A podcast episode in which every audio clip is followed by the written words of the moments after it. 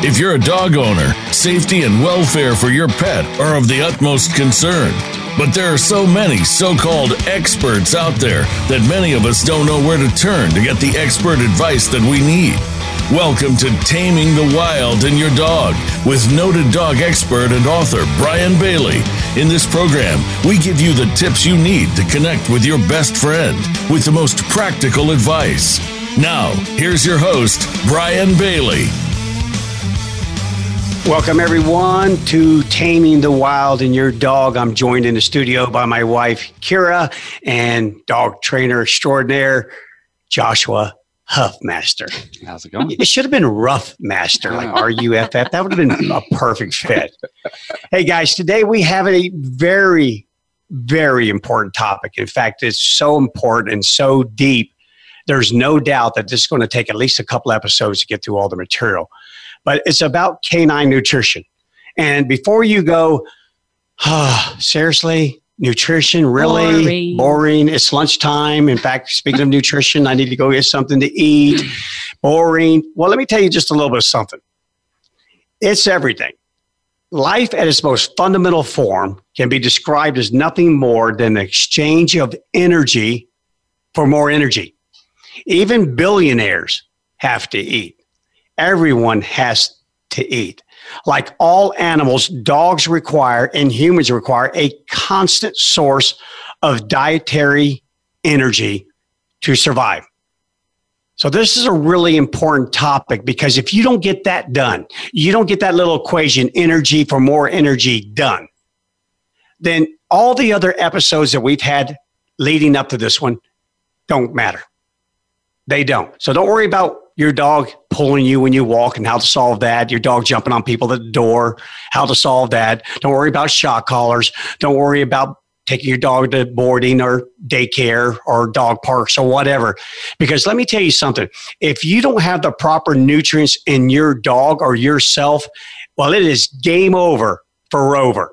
And it's game over for you too flat out. So you need to pay attention to this episode if you've ever paid attention to any of the ones that we've had. So that means, hey, take a deep breath, straighten up your spine, get an energy drink, do whatever you need to do, but let's pay attention and let's get going. Because Karen and I, we witnessed this with our own eyes. If again, we were talking about before the show, had we not seen this with our own eyes, I don't know if I would believe it. No, I definitely wouldn't believe it. So, what I'm talking about is we have a puppy named Takani. And those of you that are joining us live, you can see a picture of the handsome boy laying up there on the screen. He's a Siberian Husky puppy, and he's an agouti Siberian Husky, which means he's all black except for a little white streak on his chest and on his paws. He looked like he's yeah, he stepped into pain, is what Kira says. And in this picture, he's laying by the fan, hogging the fan. He's like me. Again, he hates summertime. We made that known the last episode. The heat is on. He get he doesn't like the heat, so he's laying right by the pool and right by the big fan, trying to get cool. But I'm telling you what, I love this picture, and it, it, it almost chokes me up looking at it because he almost died, and he almost died because of nutrition pure simple. It wasn't that we were starving him by, in fact, it was the oh, complete. Oh gosh, we tried opposite. everything. We, we got him when he was a young puppy back in September of last year. And from the minute go, he never had a solid stool. He had explosive diarrhea. I mean, if there's degrees of horrible, so what comes, what is 10 times worse than horrible? It's what he had. Yeah. uh, it was on our blinds it was on our every part of our house, furniture. He would be standing there and suddenly there it goes. And it was like a fire hose. Yes. So if that wasn't bad enough, the poor guy had no energy. So forget about heel. His training was delayed because of this. Forget walking him.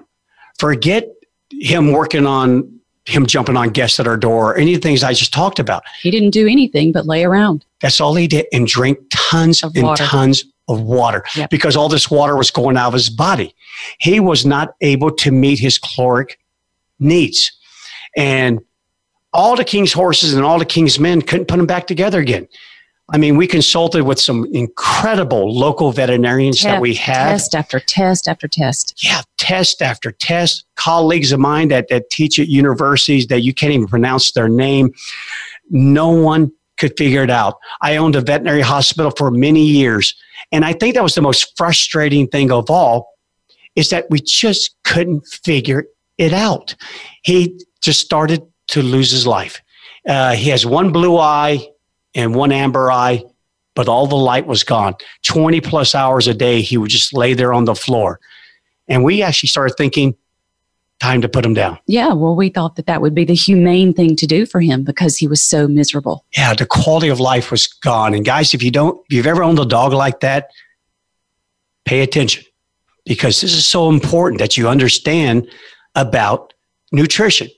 But all these tests, all these multitude of rounds of medication, 19, 20 different foods. Yes. We every- tried everything, single ingredient, you name it. We were desperate, desperate. And one day I was on the computer doing research, trying to find an answer. What can save our dog's life? Because no one else can. And lo and behold, I came across an ad for a dog food that is called the farmer's dog. The farmer's dog. It was incredible. Uh, I saw the ad, I looked at it, and I was thinking, he needs something. And this ad, I don't know why. I, heck, I see 50 million ads, and Well, we had tried everything else except fresh food. yeah, That was the only thing we hadn't fresh tried. food. So we gave it a shot. Uh, we went online and uh, we ordered up the farmer's dog. And in a few minutes, you're going to listen to an interview that Karen and I had with Brett Podolsky, who is the co-founder of the Farmer's Dog. We had a moment yesterday afternoon to chat with him. Turned out to be a wonderful chat. And you guys are going to listen to it in a second. And by the way, just a real quick shout out to Voice America, to our producer Robert Salino, to Matthew, Ryan Treasure, and so on and so forth. That team over there took this big file, they uploaded that, and they got it ready for today. Uh, it's supposed to take two days. They got her done. Love that team. So anyway, you're going to hear this interview with Brett Podolsky. But before we do that, those of you that are live, I'll, I'll kind of dictate it or narrate it here for the radio listeners. But Joshua, go ahead and roll this little film of Takani. Now, this is about a month and a half into eating the farmer's dog. Here he comes, racing down the hallway, skidding in, looks like risky business, sliding in there right into that food. That's called life. That's called joy. You know, the last time I looked, a dog was supposed to lower my blood pressure and bring you joy, and, and that is joy. There's some sort of joy in watching a dog who was not eating, who had no life, let alone sliding across the floor like that. It's amazing. But he races down the hallway, he slams on the brace because it's a tile floor, slides into home, and he dives into that bowl of the farmer's dog. But it's a neat food, and it's neat in the sense that this was a Hail Mary pass an absolute Hail Mary. We had given up. We were really deciding the next week, we just need to put them down and get it over with. And the food came in, he ate it, and I kid you not, what, one day, Kier, two days? One day. I Yeah, swear one day. it was one day. One day. You know, and I hate to say this on the radio, but I've never celebrated a firm stool as much as I celebrated his. I came running in the house. I actually took pictures of He it. texted me a picture of a turd. Yeah. I'm like, we have a righteous turd. It was incredible. It even had a little carrot top on it and everything. It was I remember the day after Yeah. you came to work, and it was like you were walking with a little swagger into work because you had a picture. firm turd. Yeah. yeah. I mean, who does that?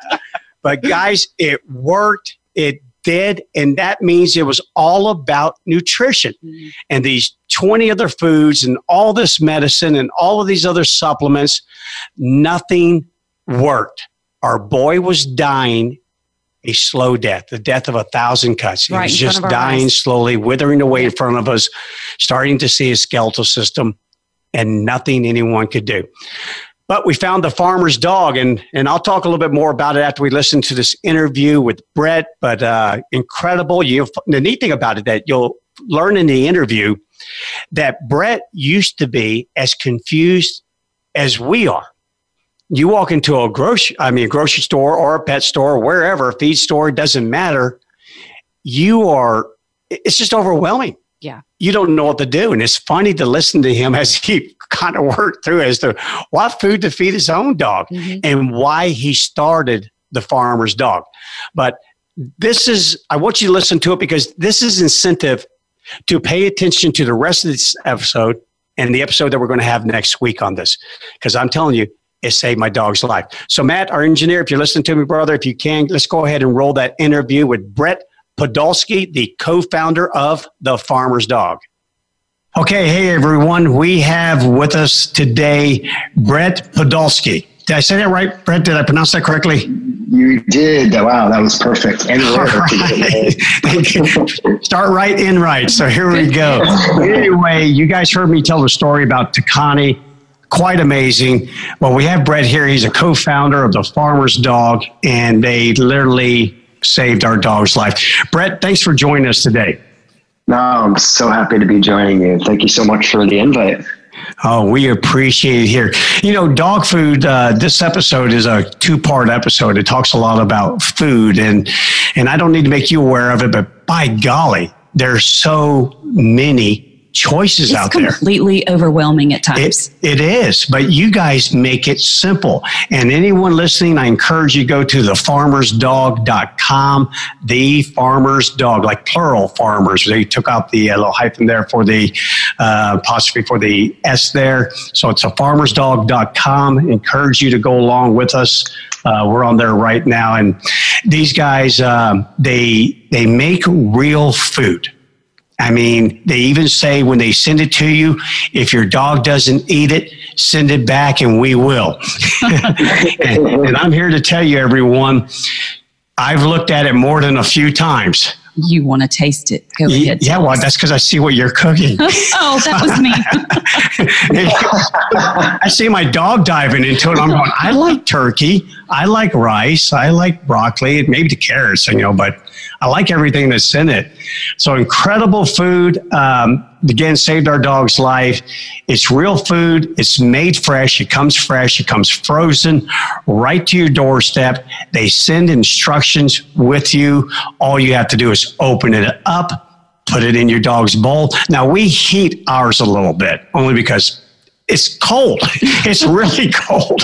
And so therefore, I wanted to be a little warm for our dog, but I don't think he would care either way. He would not care one bit. yeah, he eats an entire packet of food in about 15 seconds. And then he spends five minutes licking his bowl. Oh, at least five minutes, and then wanting to lick everyone else's bowl, hoping that the farmer's dog will be in everyone else's bowl. Yep. So again, we're really excited to have Brett here. Uh, incredible food for your dog. So Brett, tell me about this. How did this whole thing get started? Where did you did you come up with this idea? Obviously, you had dogs. Tell us your story, brother. Well, I guess quick background is my I actually grew up with a dog who my mother had home cooked for him his for almost his entire life. He was diagnosed with a thyroid issue, um, and then maybe in the first two years or so that, uh, from us getting him, uh, my mom was home cooking, and he lived till seventeen. So this was something that I had kind of uh, been around, but fast forward maybe 10 years and then i got my dog and i go into a dog food store and you know you're, you're basically recommended what, what they you know essentially i walked in and i was like well what is the most popular thing here what, is, what are most people getting and you know depending on what store you're in you're going to get pointed to a different brand but what i realized was for one, just like how you guys just said, it's very, very confusing. There's so many options. There's so many variations of each brand. Um, but at the end of the day, it's really just these brown balls. So anyway, what happened with my dog was I had been feeding her kibble and her stomach was, I mean, really, really bad. It was at the point where I couldn't leave my apartment without rolling up all of the rugs in my house. Oh, wow. Um, Wow. Because yeah, she couldn't hold it in even for a few hours. This and this was constant. This went on for two years and many, many, many thousands of dollars trying to figure out what was going on with her. And every vet had a different recommendation of like a long-term food. But one thing that I kept noticing the pattern of was they would recommend feeding her home-cooked food as the silver bullet to solve her stomach problems. They never recommended it long term, I didn't understand why. but eventually I caught this pattern of using fresh food as the silver bullet. I started to wonder why dog food, like why is it the status quo of dog food to, to, to sell this highly, highly processed food? Um, highly processed like brown balls and then why are vets only recommending fresh food as a silver bullet, but not long term. Eventually, I came to understand why, and that's because when you're cooking it at home, it's almost impossible to make it complete and balanced, and which is a you know something that you definitely don't want to mess with long term. Uh, but the other thing that I noticed when I started looking into the pet food industry was that brands were marketing their products a lot differently than the way that they were actually making their products. Um, you know, they like to, I mean, if a brand were, if a dog food brand were to simply say, our food is really convenient, I'd be like, okay, sure. That's, uh, that, that's totally fair for you to say. But most of these brands are marketing their product to be as if you were going to Whole Foods and cooking this fresh organic food for your dog. Um, yeah. you know, they, they put yeah. the picture of the dog in the pasture and they put pictures of fresh ingredients on the bag. But then when you open the bag, there's no fresh ingredients at all. And I started to wonder also, how are these dog food, how is like a pound, let's say, of dog food so cheap? It's literally impossible. And no matter what scale you're buying, you're purchasing ingredients at, there's no way for your raw ingredients to get cheap enough to be able to make food like kibble at those prices when you're considering all of the markups of the manufacturer, the distributor, the retail. Um, how are they making money? And it's because they're getting essentially you know waste product as their raw ingredients that they're then they're they have to render it into a kibble.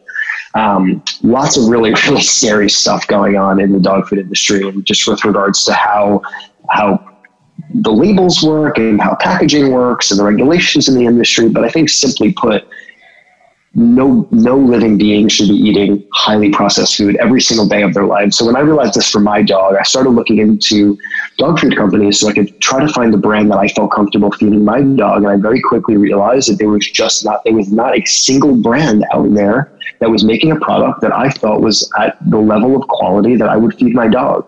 And when I realized this, we decided to build that brand.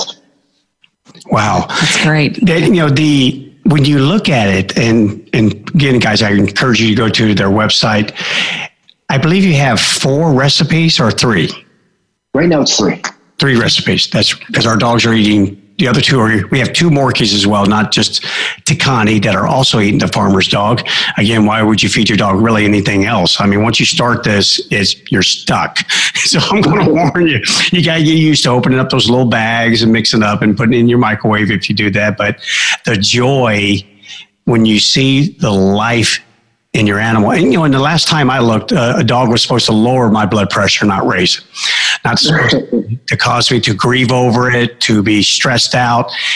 Life. It's all about a quality of life. Um, but that being said, how did you guys achieve the balance? Because dogs do, they are mammals and they have a simple digestive system just like humans do. How did were you able to achieve that balance with those ingredients that you use? So essentially, what we do is we partner with veterinary nutritionists um, who understand exactly how to truly balance the food. So what we'll do is we'll we'll take uh, a set of ingredients, and then our nutritionist will also will recommend um, basically a mixture of vitamins and minerals to supplement all of the deficiencies. Um, so, for instance, if you were only to if you were just to cook meat with a with a few vegetables in it, um, you might unlikely, but you might be able to make the, the, the, the diet complete where they're receiving all of their all of the essential nutrients. But then the difficult part is getting those nutrients to be in the perfect ratios to each other. That's the real tricky part, and that's that's essentially why vets recommend these big pet food companies is because they know the food is going to be balanced, and the balancing is really hard. So we had to essentially develop these recipes where we would get a recipe we put the nutrients in, we'd send it to we'd cook it, and we'd send it to the lab, and then we'd receive the results. And you start to realize the results are actually a little bit different than what you're expecting them to be. So that you need to then tweak the recipe, send it out to the lab, and then keep going through that process until you've learned exactly what that mixture of meat, vegetables, and vitamins and minerals are uh, that you need in order to make a truly balanced recipe that you could scale. Yeah, because you know, I, I'll be honest with you. When we received our farmer's dog and we looked at the ingredients, there, there really wasn't a lot. You know, again, you go to a, a dog a, a bag of dog food, and there's 50 million ingredients, all the different amino acids and GLU, GLN, so on and so forth, and you're really confused as to what you're actually putting in your dog. Yours is very simple. So mm-hmm. just that simplicity typically never raises a concern with me. I always believe in, you know, keep it simple, stupid rule. But knowing a little bit about nutrition, I said, huh, is our young, growing husky going to achieve the nutrients, all the essential nutrients, everything that he needs to grow? Will there be enough in that? And the neat thing, guys, is not only does the farmer's dog do that, uh, but incredible customer service because I voiced that concern almost immediately. I said, Hey, before I get into this, uh, I hope it clears up our dog's gastrointestinal issue. But number two, will it be sustaining? Will it be long term, as you mentioned? Because this is something that he may have to stay on for life because uh, it was that severe. And I was worried about will he be receiving his body everything that he needs for healthy growth, uh, to maintain vitality, uh, his mind working and everything. And you guys responded. I mean, I you were so impressed because yeah. you got a text back. I did. Like, it was a text. I thought we were the only people who did this. Look, somebody else has great customer service too. Yeah. So you guys hit it. You hit it on the head because we've now watched our dog not just recover, but he's growing. In fact, he's here today at daycare because he has too much energy. Yeah, he was driving us a little nuts. Yeah, it was time for him to run some of that off. Uh, so I, I, guess how long did it take you guys to achieve that balance to to get make sure everything was tweaked to where it is today? And, and are you still tweaking it? No, well, so at this point now, it's more so about adding new recipes. luckily, when it comes to balancing, there, there's not that many of them, but there are about, I think, a little under 100 veterinary nutritionists, and we work with a few of them. Um, and it, it, I mean, it's, it's fairly simple for them to balance the recipe. The only things that start to change is, you know, for instance, if you're cooking a certain ingredient at a higher temperature, or if you cook it for a little bit longer and it loses moisture, and then all of the nutrients become a little bit more uh, dense because you're losing you're losing a key ingredient, which is water. So we actually don't lose water in the way that we cook it. Um, but every but you know the thing that we understood was the key is is when you figure out how to make the recipe right you have to know that the way that you cooked it that day is the way that you will scale the recipe. So everything has to be cooked exactly the same every single time without uh, there can't even be a touch of variance uh, because that's when the balance starts that's when you could start risking the balance of the recipe. Um, but yeah, in terms of uh, tweaking, in terms of like const, in terms of getting the recipe to where it needed to be, it took a few iterations of just sending it to the lab. Uh, but luckily, you know, when whenever we do cook something, we cook it in the exact same way that we're going to cook it at scale, as opposed to you know cooking it in your at, at your in-home kitchen um, just because it's a sample because it does it doesn't translate. You can't commercialize or you can't scale with the same with the same cook process that you could cook in your kitchen with. No, that makes sense. Yeah, you know, you see so many people just want to give, for example, chicken yeah. and rice, and and that's it. And you're sitting there going, you're not getting all mm-hmm. of the missing. Yeah, you're not all the nutrients that you need. in water, one thing with Takani was that when he was ill, he drank incessantly. I mean, he might as well have been a camel. Yeah. He would drink and drink. And again, you know, 70% of their body weight is water, and I get they need an ounce per pound. But on any given day, it was three or four ounces per pound. It's all he wanted to do was drink water. And then as soon as he started to eat your food and had the, that high digestibility, he cut way back. It was so noticeable. Yeah. And in fact, it was so drastic. Again, kind of like this high maintenance client here, you know, helicopter pet owner. I contacted the farmer's dog again and I asked them, I go, okay, this is so drastic. Is there an issue with this food or what's going on here? Because again, I, I have fed dogs like you, dry food. I've bought into the marketing scheme. I saw the dog that looked like a wolf in the forest, and I said, that's just got to be good for my dog. and yet they still drink and drink and drink because there's no water in that food. But yet Takani, he quit drinking so much. He did. It's yeah, wonderful. and it was just amazing. So therefore, there it's really important that water be in the food because they're only going to get water from two sources: either their food or voluntary drinking. And that's that's awesome that you guys are able to to keep that water in the food the way you do. Yeah, no, thank you. You know, it, I just reminded me of something that you said earlier about how these bags they have so many ingredients, and that so that that is a pretty common pet industry thing. Like we kept it very simple because, well, for one, we just didn't want to. It just didn't make sense to use a ton of ingredients. There's no real benefit. Uh, we'd also rather not use. You know, you, you don't want to have to really. Um, use the same ingredient on several recipes either, just in case there's a dog that maybe has a sensitivity or an allergy to it, then we don't want to block them from all of our recipes. But something that, that commonly goes on in the pet world, because uh, I know you've, I'm sure you've heard, uh, you want the meat to be the first ingredient, right? Right. Now the now the issue is obviously we use a lot of meat for a lot of these companies. Uh, it's hard to get their prices where they want it to be because meat is an expensive ingredient. So so you don't want to use too much of it. We, we use over 50% meat in all of our recipes, but for these companies who want to keep their food really, really cheap, they can't use that much meat. Um, so what they ended up, what they find is that a lot of the other ingredients by percentage are actually higher than the meat in their food. So what do you do to reduce the percentage of all of the other ingredients to make meat the highest percentage is you add more ingredients. They call it ingredient splitting. So instead of having, let's just say, you know, for us, let's just say our, uh, like a carbohydrate that we'll use, well, let's just say, uh, but let's just say chickpeas for this for this example. Uh, instead of just using chickpeas, you could use chickpeas, lentils, rice, sweet potato, white potato, and now you just take now you just took one rest one ingredient that would be probably more than meat in, in, for most companies. But now you just divided it into four or five, which then meat moves higher up on your list. They do the same thing peas. They don't want to say they're using so much peas, so they'll say peas, pea protein, pea powder um, to split the ingredients so that they can have meat as their first ingredient. That's sneaky. Yeah, yeah, it- it's it's like that. It's kind of like buying a bag of potato chips and you open it and seventy percent is air. Yeah. you think you got this really big bag, and again, you, there's so many marketing schemes out there. It's, it's a real shame careful. because I'm telling you, you know the old saying, "You are what you eat." Um, I am more of a fan. I've always known that. Again, I've been around dogs. My dogs in Alaska that pull my sled.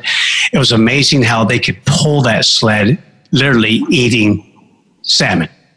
But they ate the entire salmon, everything, bones, the whatever the salmon had eaten. They ate that, um, and so I guess they were getting what they needed back in those days. Uh, because, but again, I don't know compared to nowadays. With if they were on the farmer's dog, I may have won a few races. You might have. You, maybe, maybe I would have stopped them from fighting like they always wanted to do, but I may have won a race or two.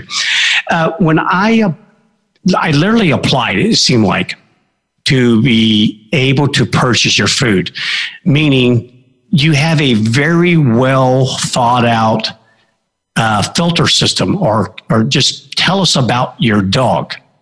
And it it took me about ten minutes to fill out. What age is he? What weight is he? issues he's having. any issues he's having. And then once you select the issue, it takes you down another road.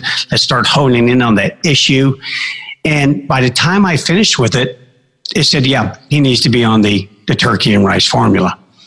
And just what I was thinking. So that was well thought out. Is that something that uh, you guys came up with with your veterinary nutritionist? How did how did that play into what you guys do? Well, the thought process behind that, we, we for, simply put, we want to make feeding the healthiest food easier than ever, right? That's kind of the simple idea. But there was a lot of other things where, you know, I mean, there's this one key uh, emotion that we realized most uh, pet owners don't have, especially when they're trying to figure out what kind of food to give their dog, is peace of mind. They don't really have that. And I, I don't think it's anybody's responsibility to really have to know uh, how to really feed their dog or to understand canine nutrition. It's just not something that everybody needs to know about. You should be able to rely on a company that actually cares about your dog's well being. Um, to advise you in the right direction. Um, so something for us that we noticed was we go into pet food stores just like the just like the example I gave earlier, and you see a hundred brands and then like a thousand options. And one option it says all natural, and you're like, okay, great, all natural. That sounds like something I'd want to feed my dog. And then there's another bag next to it that says organic. You're like, oh my God, organic, all natural. Uh, maybe I'm going to go with the organic one. That sounds even cooler. And then there's a bag right next to it that has a picture of your dog's breed on it. And you're like, oh, done. This one was meant for my dog. that's my dog. They, yeah. yeah. they must have some special stuff. And then there's another one that's a wolf. I'm like, oh, my dog is a wolf, right? And like, I think maybe he used to be a wolf. I don't know. Uh, maybe the wolf is the right way to go because the wolves are in the wild, and I feel like my dog should kind of live that life. But at the end of the day, it's all marketing. And if you cut open all of those bags, they all just have highly processed brown balls in them. And the only positive thing is that they're complete and balanced. But the way that they make this food um, is through extrusion. And we all know that a byproduct of extrusion is carcinogens called acrylamide. And Mm-hmm. Uh, definitely not something we want to be feeding our pets every single day of their lives, every single meal of their lives. Um, I mean, we'll eat junk food here and there, but I would never eat junk food as the only source of nutrients for my entire life. Uh, so anyway, back to your question. Sorry. Um, what we realized was all of these options are really just confusing. They're not giving anybody peace of mind. They're, if anything, they're taking it away. They're not making it any any more convenient. It's just confusing. It's just a lot of marketing. Um, so we wanted to, we wanted the exact opposite experience. We wanted you to come to our website we learn the important things about your dog and then we can advise what you should be feeding. And the options that you see are the options that work for your dog. As opposed to seeing a million options, maybe you know half of them work, maybe they all work, maybe none of them work. But how am I supposed to know that as a new pet owner in a dog store? Um, so we wanted to really help and give people peace of mind and give them the comfort knowing that they're picking something that actually does work for their dog. You know, that was so important for me. Again, I'm a bit of a skeptic, and that's that's my job on this radio show to clear through all the marketing BS that's out there. And when you do this, and you're constantly looking for the fraud, you're looking for the over representation and misrepresentation and everything else. As I was thinking, turkey and rice, I'd done my research asked a few colleagues. They all pointed in that direction. So when the farmer's dog came up, I ran through that questionnaire and I'm thinking, huh, we'll see. Let's just see. Let's see what they come up with.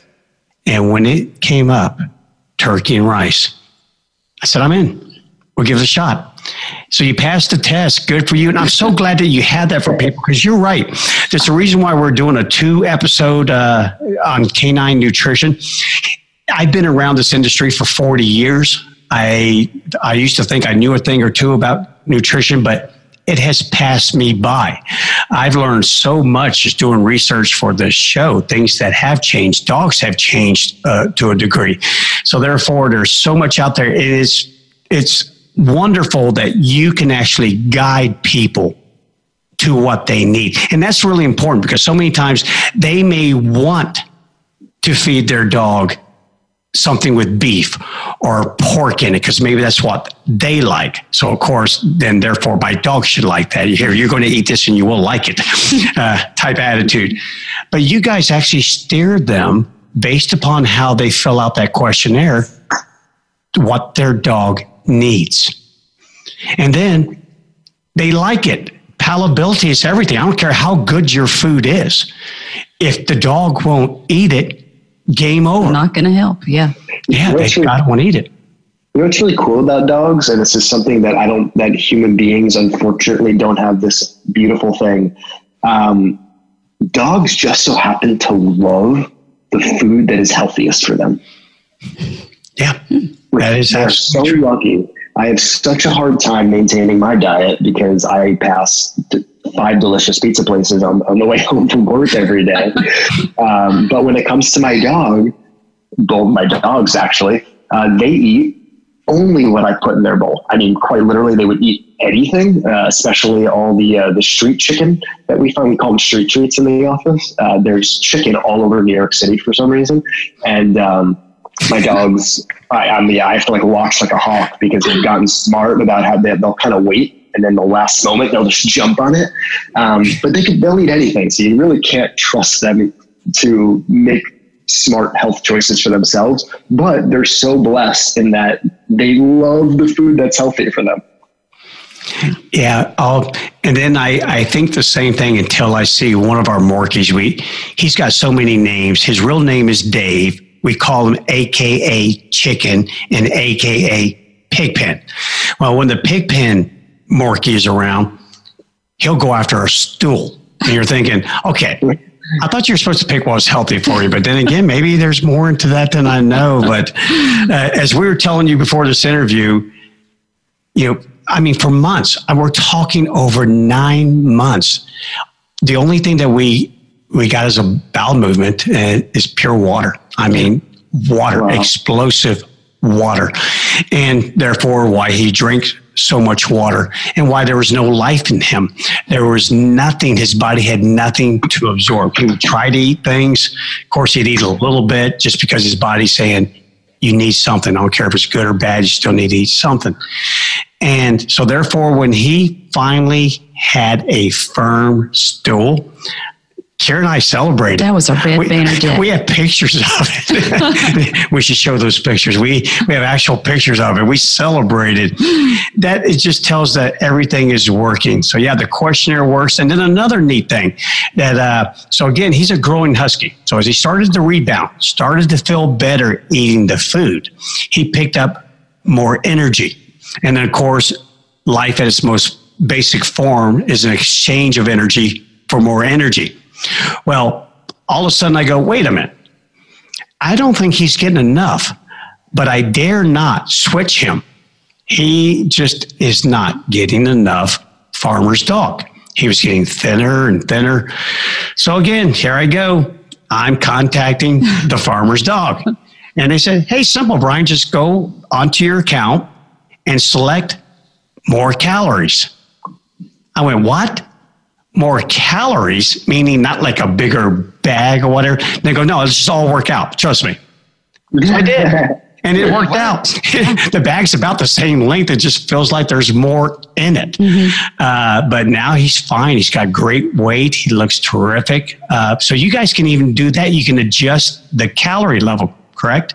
Yes, exactly. I mean, at the end of the day, we're a service. You know, we're obviously a health we're a health food company for dogs, um, but it's about the service. That's why our customer experience team, they're just, I mean, uh, if you've gotten a chance to really communicate with them, aside from being really smart and educated and passionate, they're also the most kind, wonderful people I've ever met. I mean, the whole company is actually filled with just the most kind, talented people I've ever I've ever been lucky enough to come across.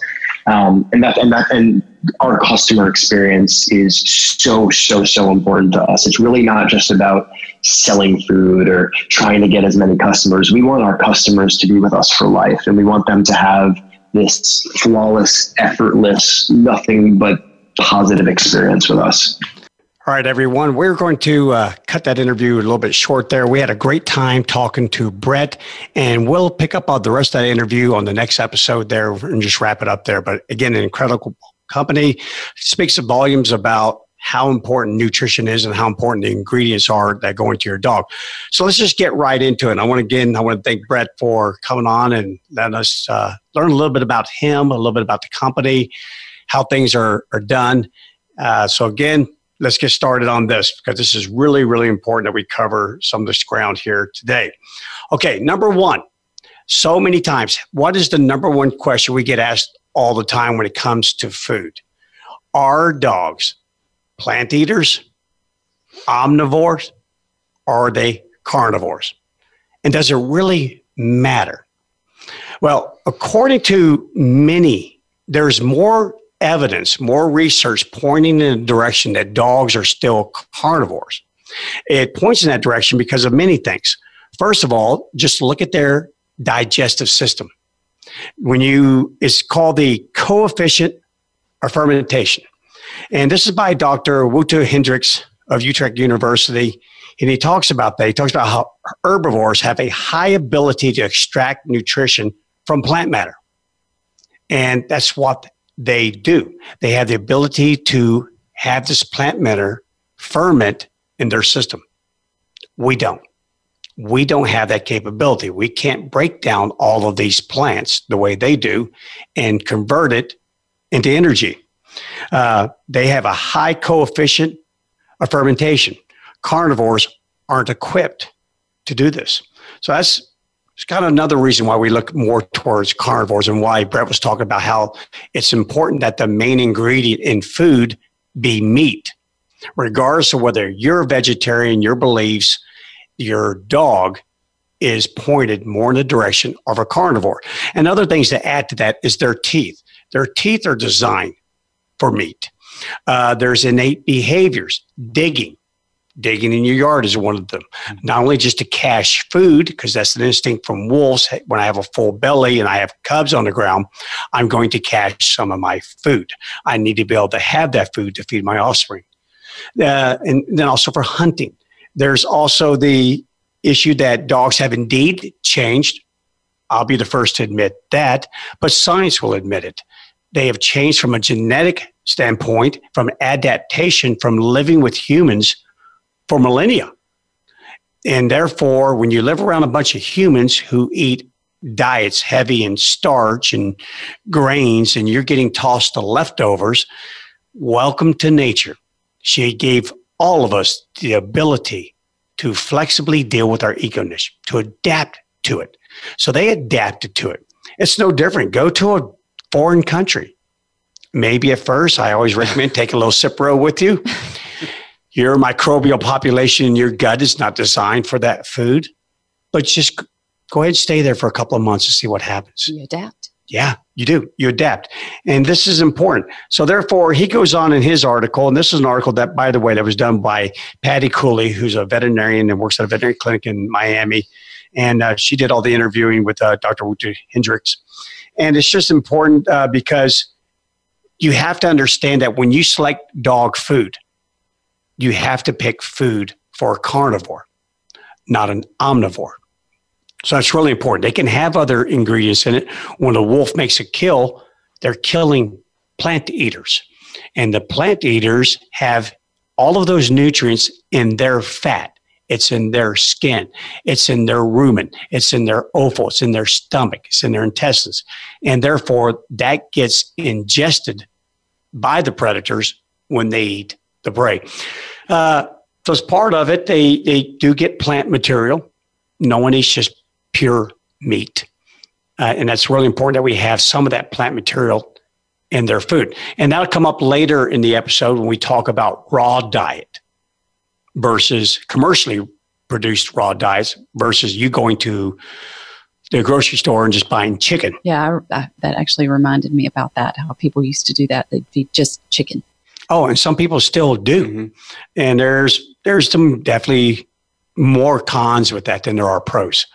Uh, so again, I'm going to go ahead and vote to say the dogs are carnivores. There's just too much evidence that points in that direction. And what does that mean for you as a dog owner?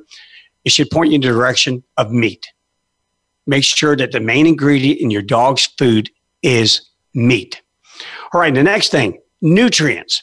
They have to have nutrients. What is a nutrient?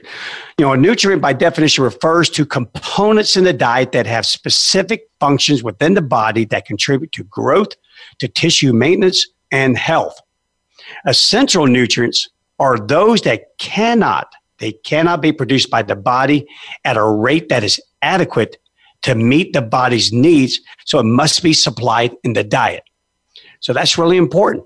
You've got to make sure you have those nutrients in the diet. Uh, and all dogs have a requirement for six major categories of nutrients. One you heard in the interview with Brett water.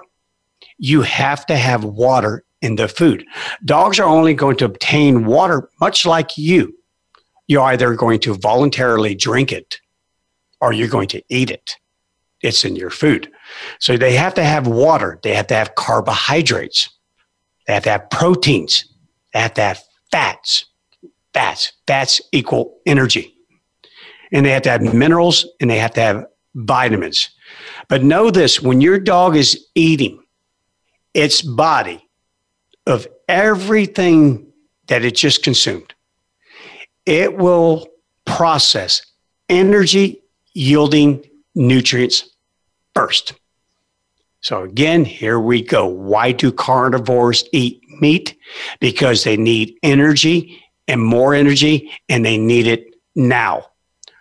Real fast, sustaining energy right now.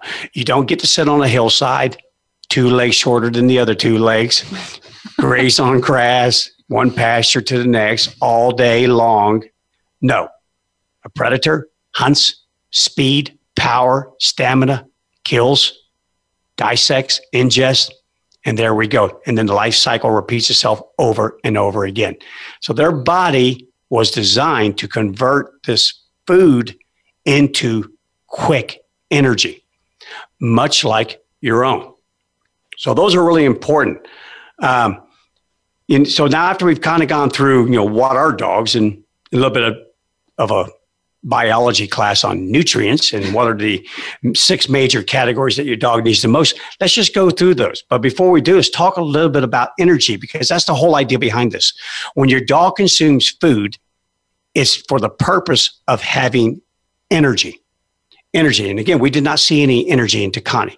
So therefore, everything pointed to diet. The problem is we just couldn't solve the riddle. There was some sort of missing component that just wasn't there. And to this day, we still don't know. Yeah, it's a mystery. We don't know what ingredient is the key ingredient. Yeah. If it's not broke, don't go breaking it. No. And so therefore we're sticking with it. Uh, but when it comes to energy, just a little begin biology 101. Energy is necessary for the performance of all of the body's metabolic work, which includes maintaining and synthesizing body tissues, engaging in physical work, and regulating normal body temperature. So, of course, the sun gives energy to plants. Plants give energy to herbivores and ungulates, who then uh, will morph that uh, energy or that material, the plants, into fat. And then wolves and dogs use fat and convert that into energy. So the higher fat content that your dog food has, know this, the more energy it's going to provide for your dog. So a lot of people who are trying to have more of a sedentary dog, a calmer dog, uh, a dog that's easier to handle, will make the mistake unknowingly and purchase food that you might as well be giving the dog an energy drink. The fat content is so high that now the body is saying, oh, oh, now that you gave me this high octane, unleaded, I'm ready to go. So keep an eye on that, guys, when you're buying food, because fat is converted into energy. And know this regardless of what a dog needs, I don't care what the essential nutrients, whatever vitamins, whatever minerals, no matter what, the dog will again always process energy yielding nutrients first because that's it. Meaning your dog was designed to get energy to be able to go get more energy. You know, and I tell people all the time dogs don't have a clue that we are going to be lifelong benefactors. They don't. They're not for sure that you're going to keep supplying that dog food to them. Now, they get it they are animals who habituate to certain movements of the sun, time, season, so on and so forth. And they certainly know when it's time to eat. Ours do. Yeah, their stomach is telling them, their brain is telling them, and they know exactly where it's located, and they know where you're located, and they know how to motivate you to influence your behavior to get up from whatever you're doing and come feed me. That they've got. But you take these same dogs and you turn them loose in the wild, and all of a sudden there's not a kitchen, there's not a pantry full of food. And now life just boil down to nothing more than I need to eat. I mean, watch any show, any show that talks about predators. That is their entire waking lives. Mm-hmm. Hunt, hunt, reproduce, hunt. There you go, over and over again. You've got to get that energy. And therefore, their body was designed to do that efficiently. So, no matter what you feed your dog, whatever nutrient provides energy, whatever ingredient it is, your dog's body will absorb that first. First thing off the bat. And then after that, it's just a matter of meeting your dog's daily energy requirements. And what is that? What is your daily energy requirements? It's whatever is necessary for you to achieve your body. And again, notice how I keep saying you because you're a mammal. You need to pay attention to this because this is your body as well. It's your resting metabolic rate. And that is the energy to achieve homeostasis in your body. That's a steady internal physical and chemical conditions. Just maintaining that. It takes energy just to maintain your body's chemistry, all your organs functioning properly requires a ton of energy. And the young need a whole lot more than the old.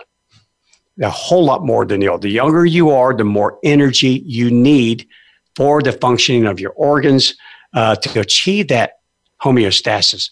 Life wants to achieve a balance within your body.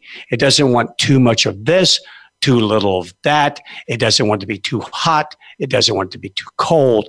It wants to maintain a stable, life sustaining chemical and physical condition within. So your dog's daily energy requirements are needed for its RMR, the resting metabolic rate. Also, it's needed for what we call meal induced thermogenesis. And that's simply making sure that your dog is using energy to for the cost of digesting, absorbing, and utilizing nutrients. So, in other words, when you eat something, just the entire process in the mouth down the esophagus, into the stomach, into the smaller intestines, larger intestines, and out. That requires energy. Energy. It just doesn't slide down a chute, twirl around a few times, and start heading out the back end. the whole body requires energy, and that's known as thermogenesis. And about 10% of anything that your body takes in, or your dog's, is used just for that alone. So 10% of that. Uh, young dogs, of course, need much more, and they'll use upwards of over 30% while they're growing. So, again, more calories, more energy. The younger your dog is, if you have a young puppy, you have to stay ahead of this. This is one of those trains that you don't get to catch up to. If you do, it's a severe condition, kind of like the Connies. We were able to catch up, but we still, we, we will never know what is the long term effect of his body being robbed of the nutrients that it needed when he was a young dog. Right. So much development happens then. Yeah. And then the next uh, part, so again, we're working up our way to that 100% level. There's voluntary muscular activity. Uh, so again, that's walking, chasing something, going after that ball, barking, jumping on people. All of that requires muscular activity all of it. And therefore, your dog's body, about 30%, if it's a moderate activity, so maybe a slow walk, maybe just a little bit of a throw the ball only about 20 feet away, and that's about it, maybe doing a little bit of training. These would be considered for most dogs moderate activity. Well, it's just moderate activity for an adult dog. Their body will utilize 30%. Again, energy expenditure, all the nutrients going in. So now it's really starting to add up quickly. And you can see where a dog can go backwards in a real hurry because it doesn't have enough nutrients and enough energy inside of it. And then lastly, the nutrients in the food that you feed your dog are utilized to maintain body heat. And as you heard last week from Dr. Kelsey, the average dog's temperature, internal temperature, is 102 degrees. That's a furnace. I am so thankful mine is not that. that Add that to Memphis Heat, and it would just be game over for me. so, I again, you, you hear all of these things resting metabolic rate, meal induced thermogenesis, voluntary muscular activity, maintaining body heat. That's where it all goes. It's all part of the ingestion, digestion, pull out of anything that your dog eats is required for all of this. So again, think about it. Junk food. If you're just feeding your dog junk food, you're not thinking about your dog's diet, about all the nutrients, balancing that diet, making sure it has the proper water intake. Your dog's body will suffer from that. And when it starts to suffer, here's the problem with dogs they suffer in silence. In silence. They don't voice complaints. Dakani never complained. He never whined. He never moaned. He just did his best to stay alive. And they can sneak up on you in a real hurry. And next thing you know, you're going, oh my gosh, what happened to my dog? And again, that train is a very difficult one to hop on once it's left the, the station. Very difficult. You have to work with uh, so many different issues. All right. So now as we move on from there, as you can imagine, it's really important that you maintain good record keeping. It's vital. Uh, most dogs have the ability to do what we call self feeding. They can regulate how much energy they need. They can regulate how much food that they take in. But we'll talk about more of that on our next episode and get deep into that because record keeping is incredible. Uh, it, you have to do it. If you do that, if you actually know how much your dog eats, how much food it's given of any type of vitamins or nutrients or anything, you will be way ahead of that train. That train will not run you over. So, guys, next week we spend a lot of time on this one talking to Brett, find out why it's so important to consider what it is that you're feeding your dog. Not the money, but what it is. Next week, we're going to get into it a little bit deeper and jump all the way into carbohydrates, proteins, amino acids, cover all of those, cover fat, cover GMOs. What the heck are those darn things? Covered that. Are those good for your dog or are they not good for your dog? Digestibility. There's so much more to cover. What food should you feed? What should you not feed your dog? And we'll cover those next week. But I am hope you're motivated. Join us next week as we unearth this thing and make sure that your dog is being fed the food that it should be fed. We'll catch you guys next week.